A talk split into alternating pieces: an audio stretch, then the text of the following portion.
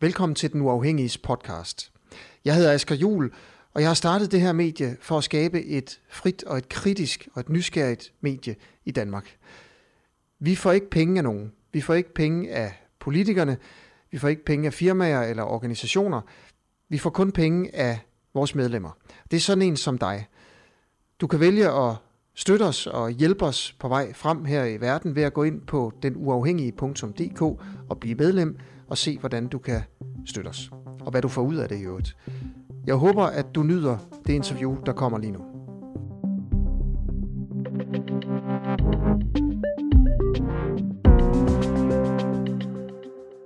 Velkommen til den, den Uafhængige. Jeg hedder Asger Juhl. I dag der får du en, en anden version af, af, sådan, af Danmark. Vi hører tit, at Danmark er et grønt foregangsland, og jeg kan simpelthen lukke øjnene, og så kan jeg se øh, Dan Jørgensen for mig, der står og siger, at vi er så grønne, og det er fantastisk med alt det vind og sol, og at øh, vi kommer til at, ligesom, at bane vejen for andre lande. I dag der har jeg besøg af en gæst, der mener, at det her det er en stor løgn. Da han så, at Dan Jørgensen og resten af Folketinget i et bredt politisk forlig ville bygge en kæmpestor energiø midt ude i Nordsøen til to hundrede og ti milliarder kroner, det er lige så meget som fem Storebæltsbroer, så tænkte han med det samme, det er eddermuk mig en dårlig idé. I dag, der er min gæst simpelthen en mand, der mener noget andet end det de fleste de mener, og som har en helt anden idé om, hvordan vi skal indrette vores øh, samfund. Sådan noget synes jeg altid er spændende, og jeg tænker faktisk, at det er noget af det, som Den Uafhængige kan give et alternativt blik på, øh, på den måde, vi ser på for eksempel Danmark. Det i dag. Til alle jer, der, der, der kigger med nu her, så vil jeg bare sige tusind, tusind tak, fordi uh, I er med på den, uh, den Uafhængige. Tak fordi, at uh, mange af jer allerede har liket og delt og kommenteret uh, det, her, det her opslag. Jeg vil også bare sige, hvis uh, der er nogen af jer, der, der kommenterer her under udsendelsen, så vil jeg stille spørgsmålene videre til Theis, og i øvrigt også læse uh, kommentarerne op. På forhånd, tusind tak for det. Uh, det er gået fuldstændig forrygende med medlemstallet de sidste par, par måneder. Vi vokser stødt, og til alle jer, som er blevet medlem inde på vores hjemmeside, vil jeg også bare sige tusind, tusind tak. Det er fuldstændig fantastisk. Vi er virkelig på, på, en, på en rejse her, og godt i gang med at skabe et stort uh, medie, som, som kommer til at blive til noget. Og vi, bliver, vi vokser hele tiden, og det er fuldstændig fantastisk. Det var bare det. Tak til alle jer, der, der kigger med. Og så siger jeg velkommen. Og i øvrigt lige tak til Pernille, der sidder derovre og producerer. Det er jo sådan, det er her. Det er jo ikke rigtige studier, vi har, men... Øh.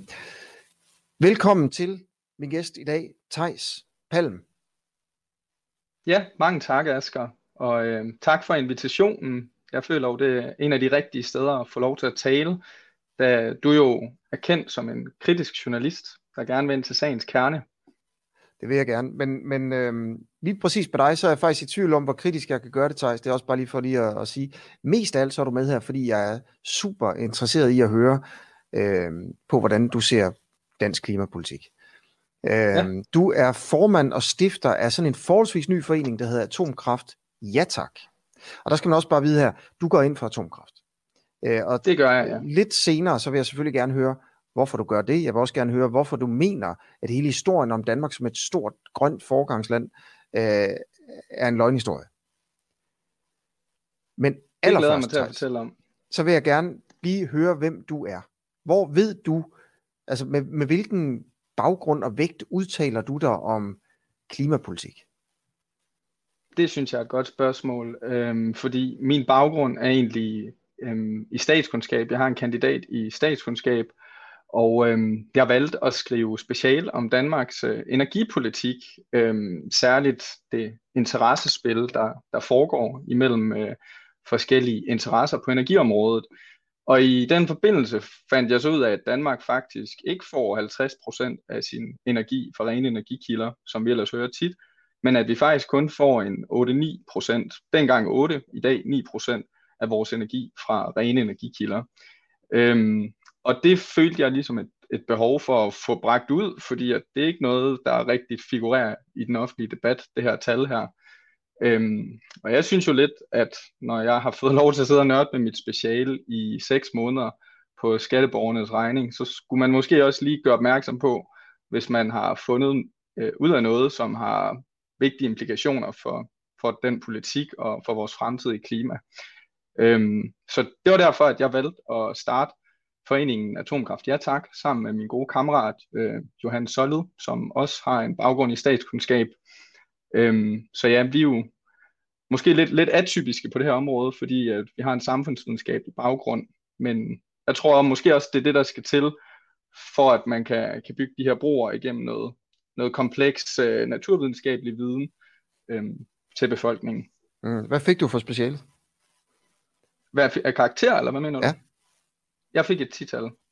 Da, man, da du hørte, man skulle lave en energiø i Nordsøen til to hundrede og ti ja. milliarder kroner, et bredt flertal i Folketinget står bag det her, det er lige blevet be- besluttet. Det tager selvfølgelig lang tid at bygge den, det er klart. Det bliver, verdens, det, det bliver Danmarks historiens største anlægsprojekt. Det bliver jo en mm. verdensnyhed, en kæmpestor kunstig ø fyldt med vindmøller, som kan forsyne tre millioner husstande med strøm. Mm. Da jeg hørte det, så kan jeg godt sige, at jeg tænkte også sådan lidt, først og fremmest tror jeg bare, at jeg blev stolt sådan over, at vi kan det. Jeg synes, det er fantastisk at bygge store ting, og sådan på menneskehedens vegne, synes jeg, det var fantastisk på en eller anden måde. Øh, og så også, at det var også i Danmark, der gjorde det. Det gjorde egentlig lidt ekstra også, synes jeg. Øh, det bliver selvfølgelig dyrt. Svarer til fem Storebæltsbroer. Øh, man siger, at det her, det for det første, det er super grønt, det, det er alle vel enige om. Det kan også skabe en masse ekspertise til de danske virksomheder, der skal hjælpe med det her, sådan at vi kan gå ud og gøre det andre steder i verden og sådan noget. Det, det her, det var sådan historien. Det var også min reaktion. Hvad var din reaktion, da du fik det at vide? Jamen, min reaktion er altid, hvad, hvad kunne vi ellers have fået for de penge? Hvor, meget, hvor mange klimaresultater kunne vi ellers have fået for de to komma ti milliarder? Øhm, og jeg har siddet og, og regnet lidt på det. Øhm, det var ikke to komma ti milliarder, var det ikke to hundrede og ti milliarder? Jo, to hundrede og ti, undskyld, tak for korrektionen, for, for de her to hundrede og ti milliarder. Øhm, og jeg har regnet lidt på, hvor meget den her energiø vil, vil levere over hele dens levetid. Der lever, leverer den nok strøm til at dække Danmarks energiforbrug, øh, elforbrug i tredive år. Hvis man i stedet for havde bygget et øh, standard atomkraftværk øh, for den samme mængde penge, så kunne man have fået nok el til at dække vores elforbrug i et hundrede og fjorten år. Og vi ville have fået gratis fjernvarme ved siden af til at levere al vores fjernvarme i et hundrede og fjorten år også. Øhm, vi hører tit, at den her ø, den leverer ti gigawatt. Det er, det er kapaciteten, men det blæser jo ikke hele tiden. Så reelt set kommer det kun cirka fire komma fem gigawatt ud, når man korrigerer for, at det ikke blæser hele tiden. Og det vil du så kunne have fået cirka syv gigawatt atomkraft for, som producerer en, en lige linje. Okay. Bare lige sige, du har sendt nogle øh, tabeller til mig og sådan noget, så du skal bare sige til, Theis, når du gerne vil have nogle af dem på, så sætter, øh, så sætter Pernille og jeg dem, øh, det er faktisk Pernille, der gør det, så ja. sætter Pernille dem på, sådan løbende. Ikke? Super fedt. Øhm, mm. Og der vil jeg også bare sige til jer, der, der lytter med her, de tabeller, vi ser i dag, sådan er det ikke normalt, øh, at det er kilden, der kommer med dem, sådan er det i dag. Øh, bare lige for at sige, at jeg har altså ikke dobbelttjekket, øh, hvad kan man sige, hvor de kommer fra, og om, om tallene holder, og holder vand, og sådan nogle ting. Men, men jeg synes også, Theis, vi siger lige, hvor, hvor du har tallene fra, hvad data mm. er, hvad, øh, hvad kan man sige, hvad, Helt klart. hvad grundlaget er, når vi kommer til dem. Ikke? Så du siger altså, at man skulle bygge noget atomkraftværk i stedet for. Fortæl mig, hvad fordelene er ved at bygge atomkraft frem for vind. Jamen, øh, det ligger næsten i ordet, når, når du siger vindenergi. Det blæser ikke hele tiden, og det lyder måske som sådan en lidt forsimplet, øh, ofte gentaget øh, floskel, som man fyrer igen og igen, men, men det er det, der er kernen i problemet. Øh, når, du, når du baserer et, din omstilling på vindenergi, så får du selvfølgelig fjernet de fossile brændstoffer. Øh, når det blæser, så kan vi få vores energi fra vind, men når det, når det ikke blæser, så får vi altså, så er vi nødt til også at få, få øh, noget elektricitet, fordi vi jo gerne vil have el til tiden. Vi flytter jo ikke vores energiforbrug til, når, når, der, når der kun er, er vind og sol. Og det betyder, at vi stadigvæk bruger en masse fossile brændstoffer. Øhm, og hen over levetiden, der udleder et, har, har et C O to, øh, har et øh, atomkraftværk og en vindmølle cirka det samme C O to aftryk. Men når man så ser de to energikilder i praksis i forskellige elnet, hvad, hvad de rent faktisk leverer, hvor, hvor grønt de får gjort strømmen, så vinder atomkraft altså big time over vind, når man kigger på den samme mængde kapacitet. Hvorfor? Øhm, Dan, igen, det er det med, at det, at det ikke blæser hele tiden. Okay. Atomkraft, der har du en, en kapacitet, der er sådan her. Ved vind har du så en kapacitet, der er nogle gange er sådan her, og så er den sådan her, og så er den sådan her, og så sådan, sådan her. Og det betyder bare, at, øh, at du ikke får lige så meget konstant reduktion af fossilforbrug med, med vindenergi. Okay. Øhm, og hvis det, jeg ved ikke om det er for tidligt at hive databilleder op endnu. Det er okay, det ikke. Bare så kom synes med jeg, ja, så synes jeg, vi skal tage det kort, Europa-kort op, jeg sendte til dig. Ja. Og først vil jeg lige forklare, hvad, hvad vi ser på, på det her kort. Det her kort, det stammer fra peer-reviewed øh, videnskabeligt tidsskrift, kaldet Energy Strategy Reviews, som er bredt anerkendt som en højkvalitetskilde til data om energipolitik. Øhm, kortet her, det viser, hvor meget C O to, øhm, der bliver udledt, når øh, landene producerer en kilowatt-time strøm. Øhm, og vi kan tydeligt se, at der er nogle forskellige ting, der, øh, der springer i øjnene her. For eksempel så er Norge og Sverige rigtig grønne. Norge er grønne, fordi at de har vandkraft. Sverige er grønne, fordi de har en blanding af vandkraft og atomkraft. Og hvis vi så kigger lidt ned i kontinentaleuropa, kan vi se, at Frankrig også er rigtig grøn. Og det er fordi, de har atomkraft. Og hvis vi så går op og kigger på Danmark, som jo ellers er bredt kendt som en grøn leder og en, en grøn stormagt, som, som Mette Frederiksen hun, hun har kaldt os, så øh, er vi faktisk slet ikke så grønne. Vi udleder helt præcist fire hundrede og toogfyrre gram C O to per øh, kilowatt-time strøm, hvor at Frankrig ligger på otteoghalvfjerds gram C O to per kilowatt-time strøm. Øhm, og det, det er der forskellen ligger, fordi Danmark og Frankrig har faktisk øh, lige meget vind- og solkapacitet, øh, cirka en, en gigawatt per million indbyggere øh, af kapaciteten. Danmark har seks gigawatt, vi har seks millioner indbyggere. Frankrig har tres gigawatt, og de har så nogle af tres millioner indbyggere. Så cirka en gigawatt per million indbyggere.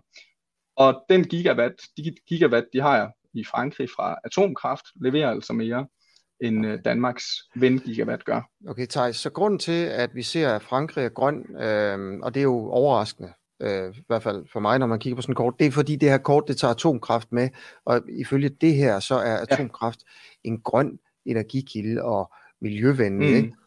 Ja, øhm, og der vil jeg hurtigt men... indføre, at det, er, det er også en grøn energikilde, en lav, lav C O to-energikilde, ifølge F N's klimapanel. Øh, så der er ikke, det er ikke sådan et, et, et, et nej, nej. fringe view, det, det er konsensus i videnskaben, at atomkraft er klimavenlig energi. Klimavenlig. Så er der miljøet. Altså du ved, at det, det er jo ikke C O to, det kan også det kan forurene, hvis, hvis det går galt på et atomkraftværk, så går det rigtig, rigtig galt. Øh, og det er jo grunden til, øh, måske grunden til, at vi ikke har det i Danmark, det er i hvert fald derfor, at der er mange, der ikke er glade for atomkraft, det er fordi man er bange for, måske med rette, måske med urette, mm. at det går fuldstændig galt. Tjernobyl er jo, er jo skrækeksemplet på, på det her. Ikke? Hvad er ulemperne ved at indføre atomkraft? Jamen, ulemperne, nu når du starter med at, at, at tage miljø op som, som framet her, vil jeg først adressere det. Øh, fra, fra et miljøperspektiv er der faktisk ikke de store ulemper. Ulemperne ligger andre steder, dem, dem vil jeg lige adressere senere. Så jeg vil først øh, lige bruge lidt tid på det her med atomkraftens sikkerhed.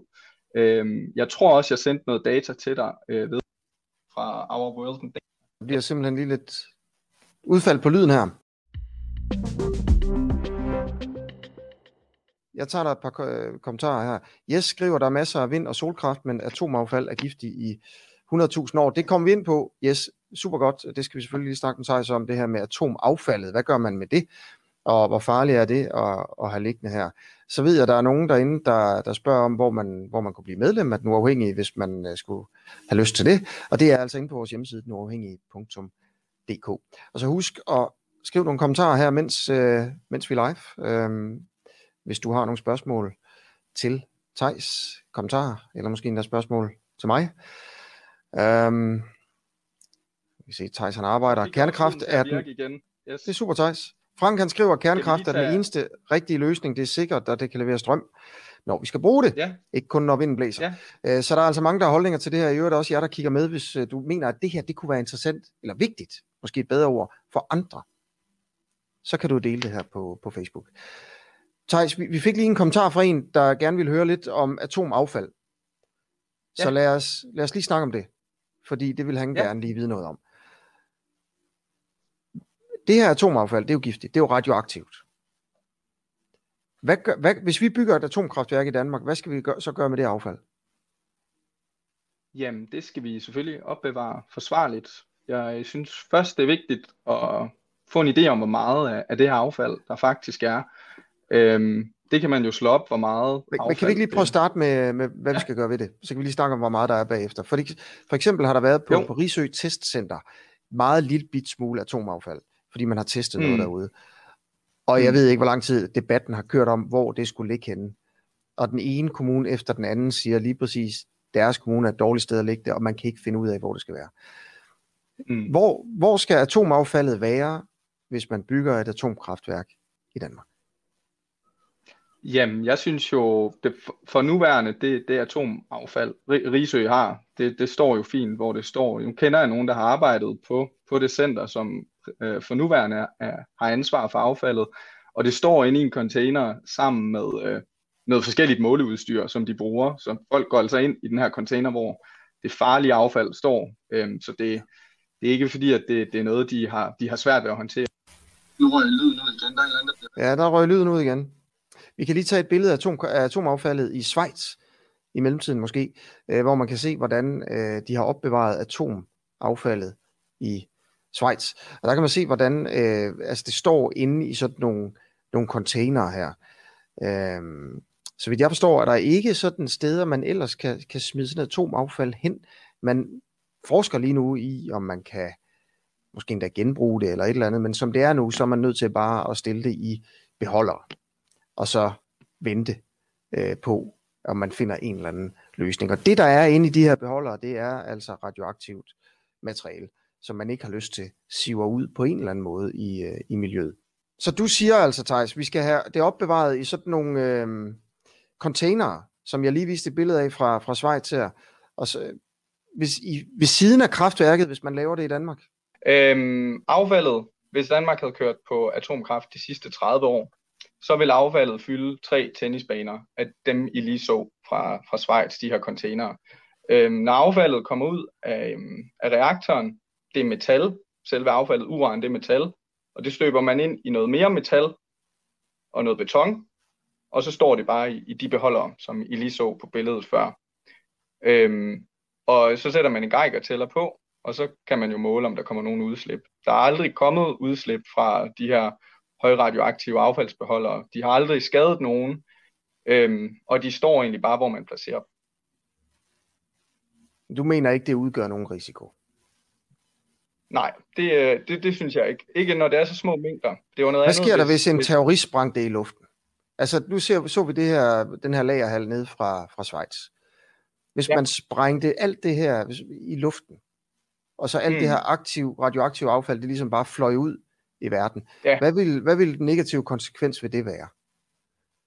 Jamen altså, man, når man designer de her beholdere, som, som hedder dry cask øh, containers, så undersøger man netop sådan nogle scenarier. Øhm, man beskyder dem blandt andet med, med panserværnsraketter og håndgranater og så videre, de her beholdere, og de går ikke i stykker af det. Øhm, så hvis en terrorist skulle bruge de her beholdere til noget, så skulle de først stjæle en af de her beholdere, som vejer rigtig, rigtig mange tons. Det kræver også spe- specielle, helt unikke lastbiler at løfte ud. Og så skulle de have pillet alt, øhm, alt materialet, der er rundt om brændselsstavene af, og så skulle de så gøre et eller andet med det. Øhm, og det, det er ekstremt øh, unlikely, at, at det vil ske, tror jeg. Øhm, fordi at der er så lidt af det, at det er nemt at overvåge. Det svarer lidt til at tænke, at, at, øhm, at terrorister de skulle have held med at bryde ind på en kaserne.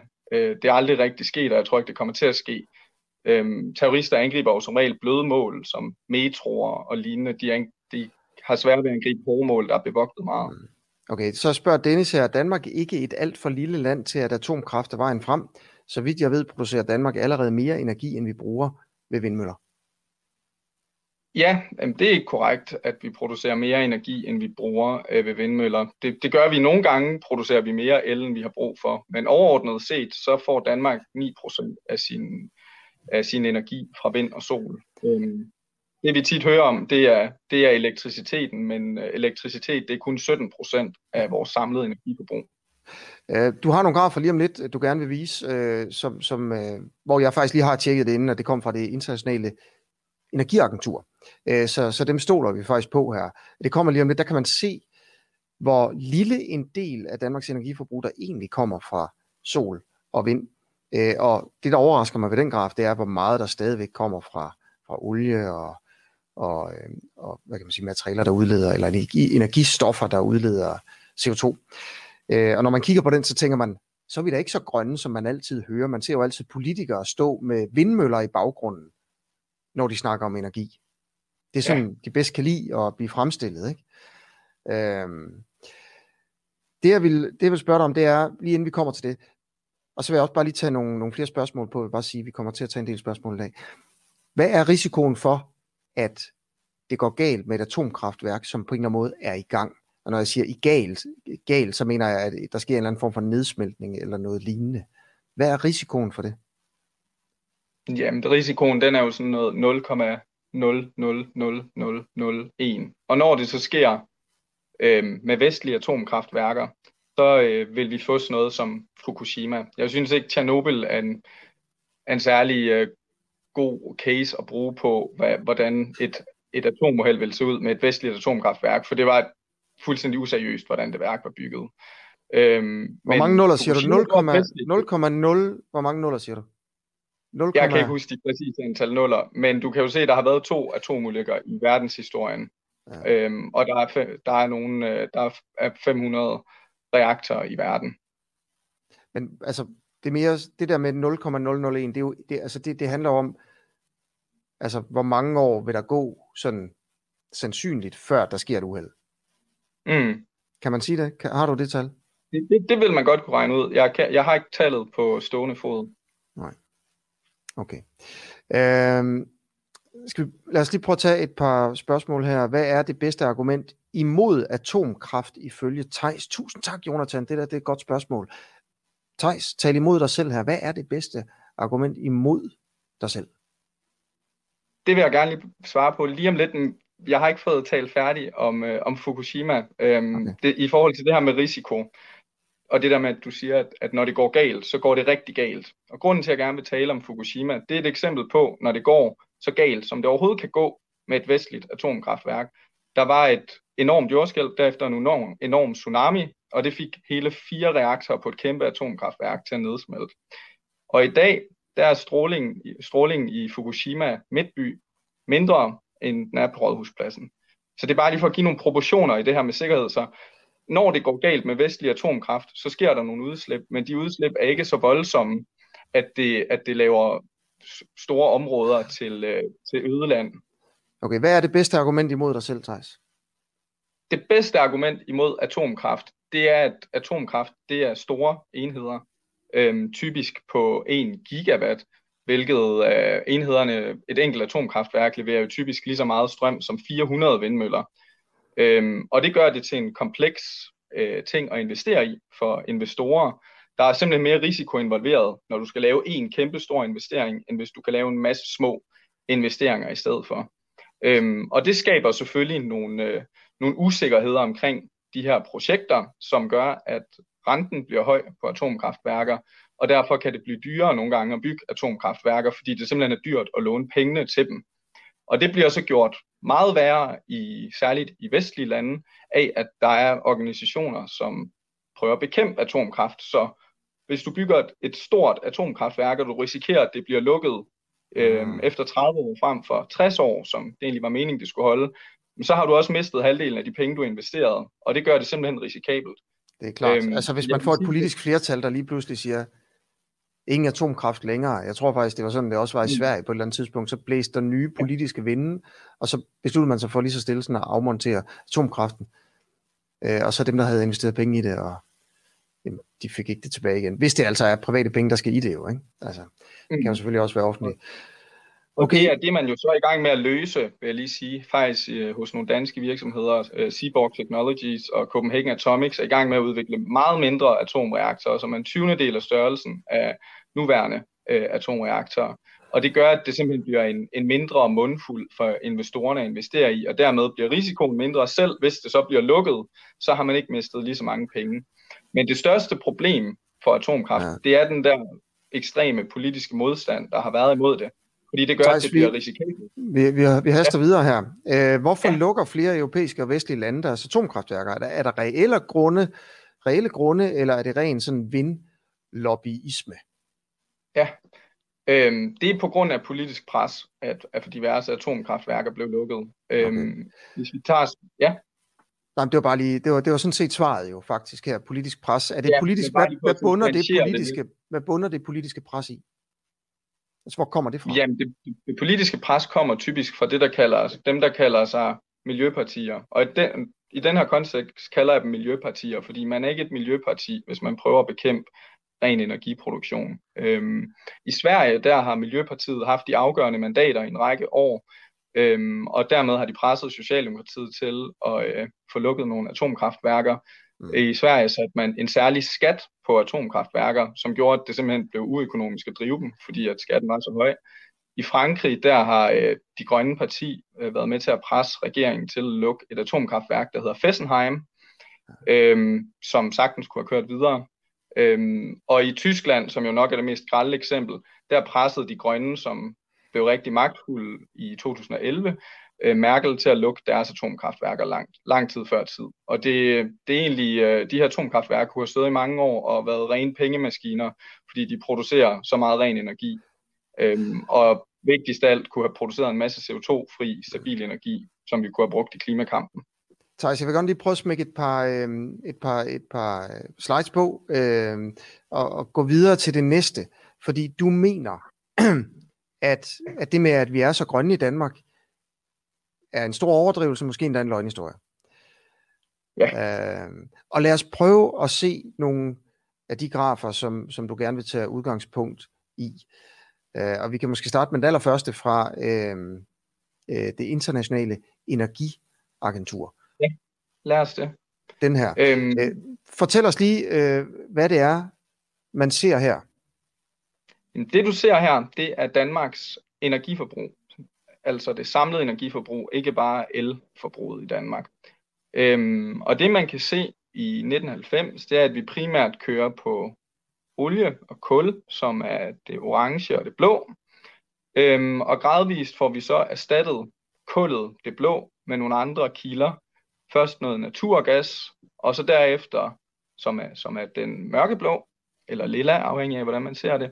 Øhm, og derefter så også en masse biofuels, som er biomasse.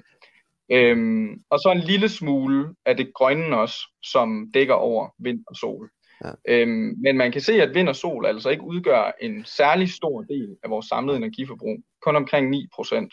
Hvis man havde set øhm, på elektricitetsforbruget, så havde det været noget andet her. Men når det er ja. energiforbrug, vi kigger på, jamen, så, er det, øh, så er det en meget lille del. Og det er det, der overrasker mig også her, det er, at den grønne er... så lille. Øh, og så er vi vel enige om her, at den, den blå og den lilla og den orange udleder C O to, når man futter det af. Og den, der, ja. den, der så er helt gul, øh, den er der debat om. Ikke? Og den kalder øh, regeringen og E U jo for grøn. Mm. Øh, og det her, det er fuldstændig afgørende. Det er, jeg vil ikke lige prøve at fortælle, hvad det er for en energiproduktion, man ser her. Du siger, at den, den ikke er grøn, men det er myndighederne simpelthen uenige med dig i. Hmm. Hvad er det for en stor gul Jamen. pølse, der lå der?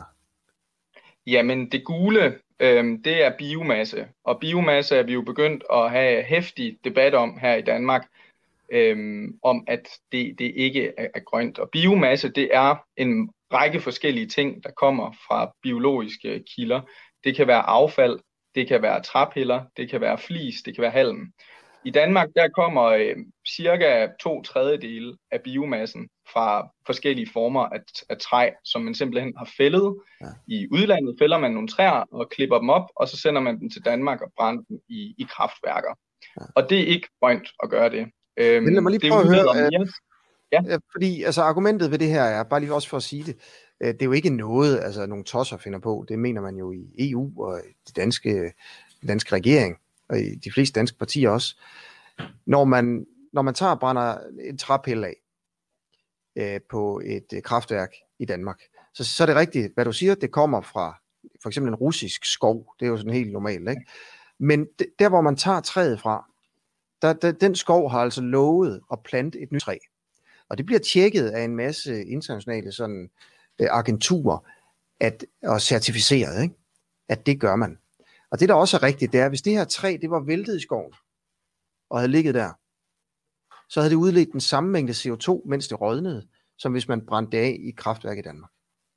Det er altså derfor, man siger, så længe der bliver plantet et nyt træ, der binder den samme mængde C O to, så er det C O to-neutralt.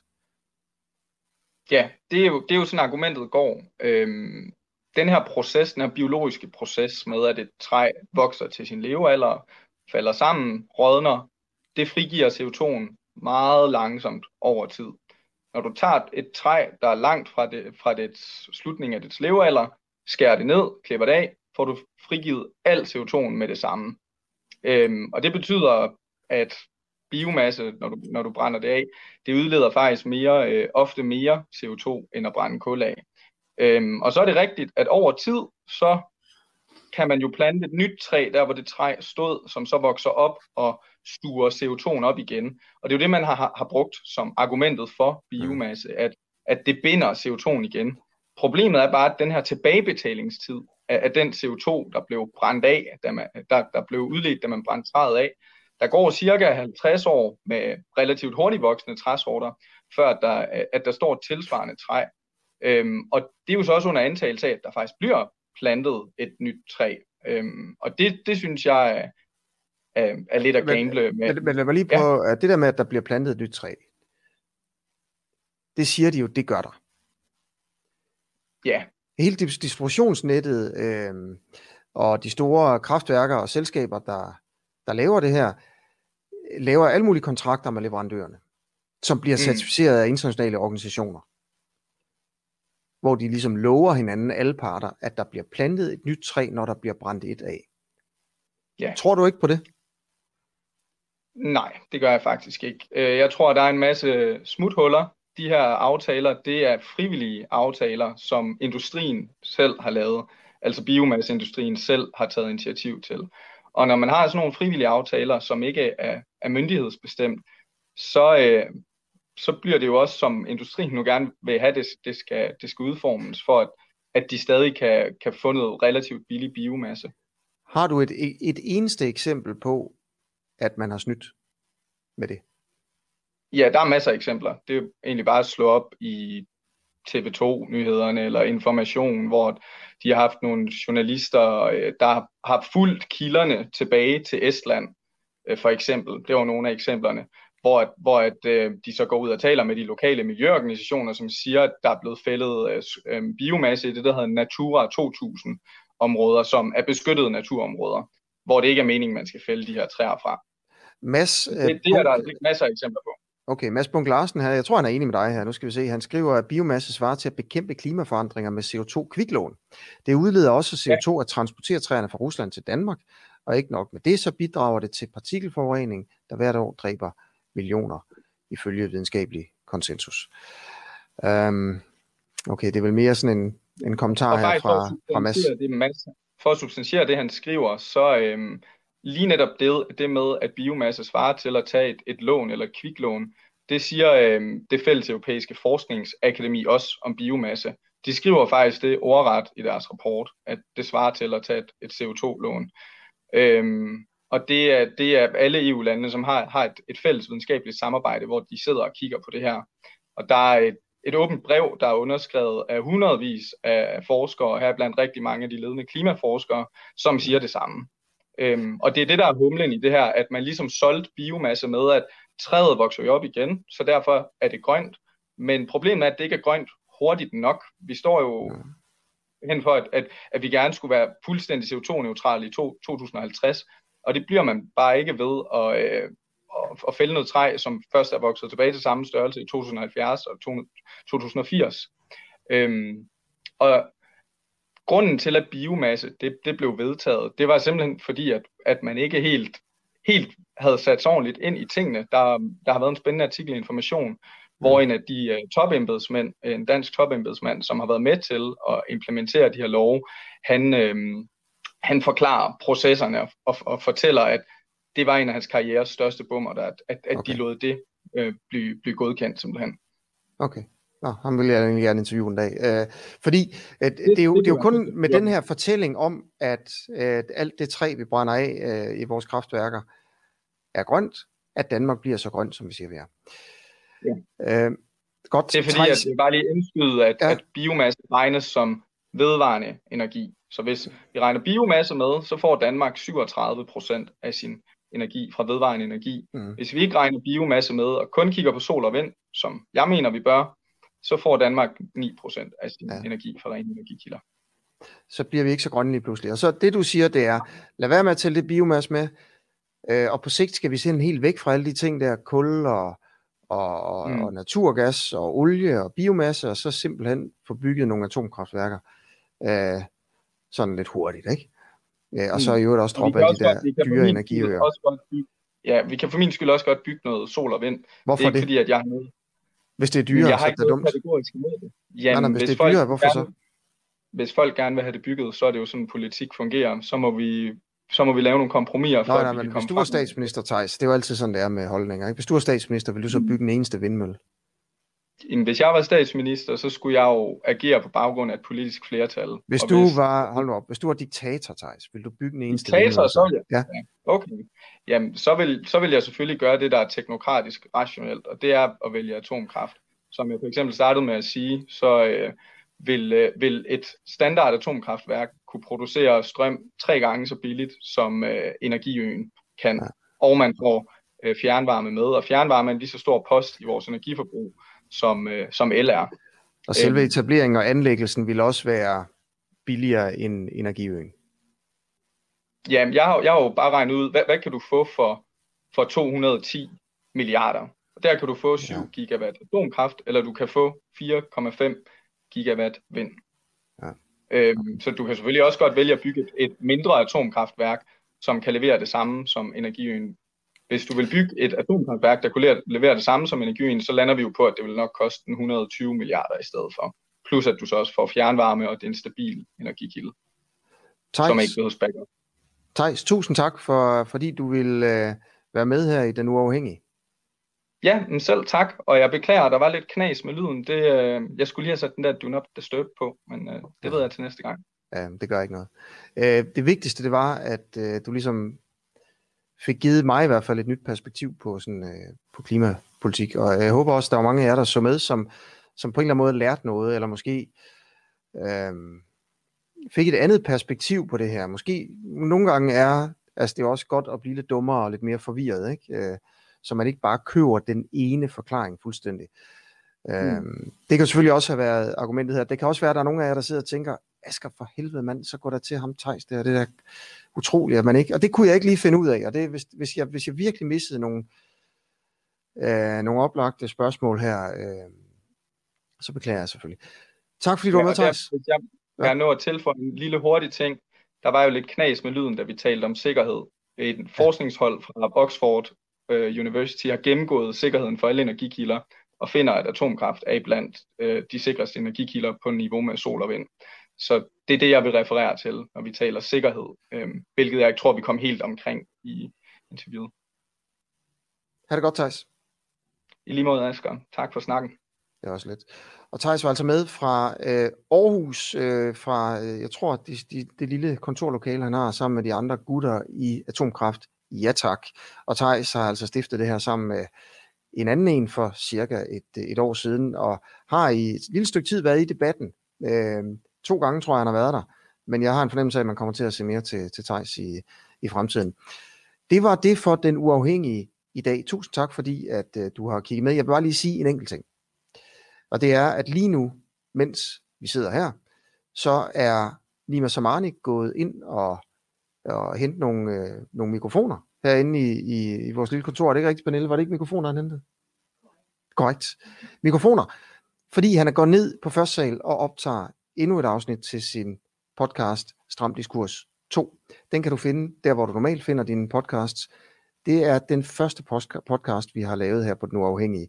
I morgen kommer nummer to. Det er Anders Stjernholms podcast.